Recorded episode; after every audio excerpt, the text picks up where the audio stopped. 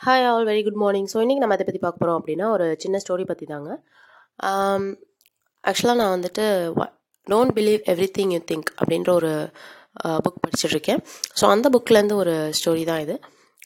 Heaven and ஹெல் அதை வந்து வித்தியாசப்படுத்தி காட்டுற ஒரு ஸ்டோரி ஸோ இது வந்து ஒரு ஜென் ஸ்டோரி அப்படின்னு சொல்லலாம். சரி இந்த ஸ்டோரியில் என்ன சொல்லியிருக்காங்க அப்படின்றத வாங்க பார்க்கலாம். ஒரு uh, சாமராய் இருக்காங்க. அவங்க வந்து பார்த்திங்கன்னா ஒரு ஜென் மாஸ்டர் மெடிடேஷன் பண்ணிகிட்ருக்காங்க அவங்கள்ட்ட போயிட்டு ரொம்ப அதிகாரமாக வந்துட்டு எனக்கு வந்து இப்போது ஹெவன்னா என்ன ஹெல்னா என்ன அப்படின்றத வித்தியாசப்படுத்தி சொல்லுங்கள் அப்படின்னு சொல்லி கேட்குறாங்க ஸோ இவர் கொஞ்சம் திமிராக பேசுகிறாங்க உடனே அந்த ஜென் மாஸ்டர் வந்து கண்ணை திறந்து பார்த்துட்டு ஒன்றை மாதிரி ஒரு ஆளுக்கெலாம் நான் வந்துட்டு எதுக்கு வந்து சொல்லணும்? உன்ன மாதிரி ஒரு பர்சனுக்கெலாம் நான் வந்து உன்னோட சில்லி கொஷின்ஸ்க்கெலாம் நான் வந்துட்டு ஆன்சர் பண்ண முடியாது. அப்படின்னு சொல்லி அவர் வந்துட்டு ரொம்ப கோவமாக சொல்கிறார் ஸோ உன்னை பார்க்கவே வந்து ரொம்ப டிஸ்கஸ்டிங்காக இருக்க. அப்படி இப்படின்ற மாதிரி கொஞ்சம் கோவமாக சொல்லிடுறாரு. இந்த மாதிரி சில கொஷின்ஸ்க்கெலாம் ஆன்சர் பண்ணுறதுக்கு எனக்கு டைம் இல்லை அப்படின்ற மாதிரி சொல்கிறார் இதை கேட்டோடனே அந்த சாம்ராய் வந்துட்டு அதை பொறுத்துக்க முடியல. உடனே அவன் என்ன பண்ணுறான் அப்படின்னா அவனோட வால் எடுத்து வேகமாக அந்த சென் மாஸ்டரோட தலையை வந்து வெட்டலான்னு போகிறான் அப்போ வந்துட்டு அந்த சென் மாஸ்டர் சொல்கிறாரு தட்ஸ் ஹெல் அப்படின்னு சொல்லி சொல்கிறாரு அதாவது இதுதான் நரகம் அப்படின்றாரு. உடனே அந்த சாம்ராய் வந்து அப்படியே ஃப்ரோஸ் ஆகிட்டான் ஃப்ரோஸ் ஆகிட்டு அப்போ அவனுக்கு உடனே புரிஞ்சிச்சு. அவன் வந்துட்டு கோவத்தை வந்து ரொம்ப பிடிச்சிட்டு இருந்திருக்கான். அவனுக்கு வந்து ரொம்ப கோவம் இருந்திருக்கு. அந்த கோவம் அப்படின்றது தான் வந்து பார்த்திங்கன்னா அவனுக்குள்ளே ஃபில் ஆகிருக்கு ரெசன்மெண்ட் ஹேட்ரட் எல்லா நமக்குள்ளே தான் வந்துட்டு நரகம் அப்படின்றது வந்து க்ரியேட் ஆகுது அப்படின்ற விஷயத்த அவன் உணர்றான். ஸோ நம்ம வந்துட்டு கோவப்படுறோம் அப்படின்னாலும் சரி இல்லை வேறு எந்த பேட் ஃபீலிங் நமக்கு வந்துட்டு தோணுனாலும் சரி நமக்கான நரகம் வந்துட்டு நமக்குள்ளே தான் க்ரியேட் ஆகுது அப்படின்ற ஒரு விஷயத்த வந்துட்டு அவன் புரிஞ்சுக்கிறான்.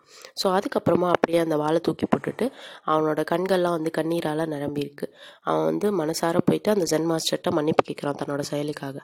அப்போ அந்த ஜென் மாஸ்டர் சொல்கிறாரு இதுதான் ஹெவன் அப்படின்னு சொல்கிறாரு ஸோ இதுதான் சொர்க்கம் அப்படின்னு சொல்லி முடிக்கிறாங்க. எஸ் மக்களே.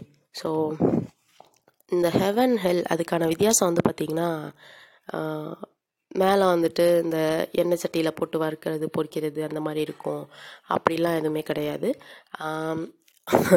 அதே மாதிரி சொர்க்கம்னா வந்துட்டு ரொம்ப அழகாக இருக்கும் பியூட்டிஃபுல்லாக இருக்கும் கார்டன்லாம் இருக்கும் அப்படின்லாம் எதுவும் கிடையாது.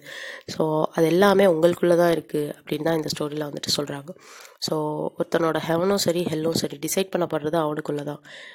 நீங்கள் வந்துட்டு ஹெவனுக்கு போகணுன்னு நினைக்கிறீங்களா? வாழும்போதே உங்களால் போக முடியும். நீங்கள் ஹெல்க்கு போகணுன்னு நினைக்கிறீங்களா? வாழும்போதே உங்களால் போக முடியும்.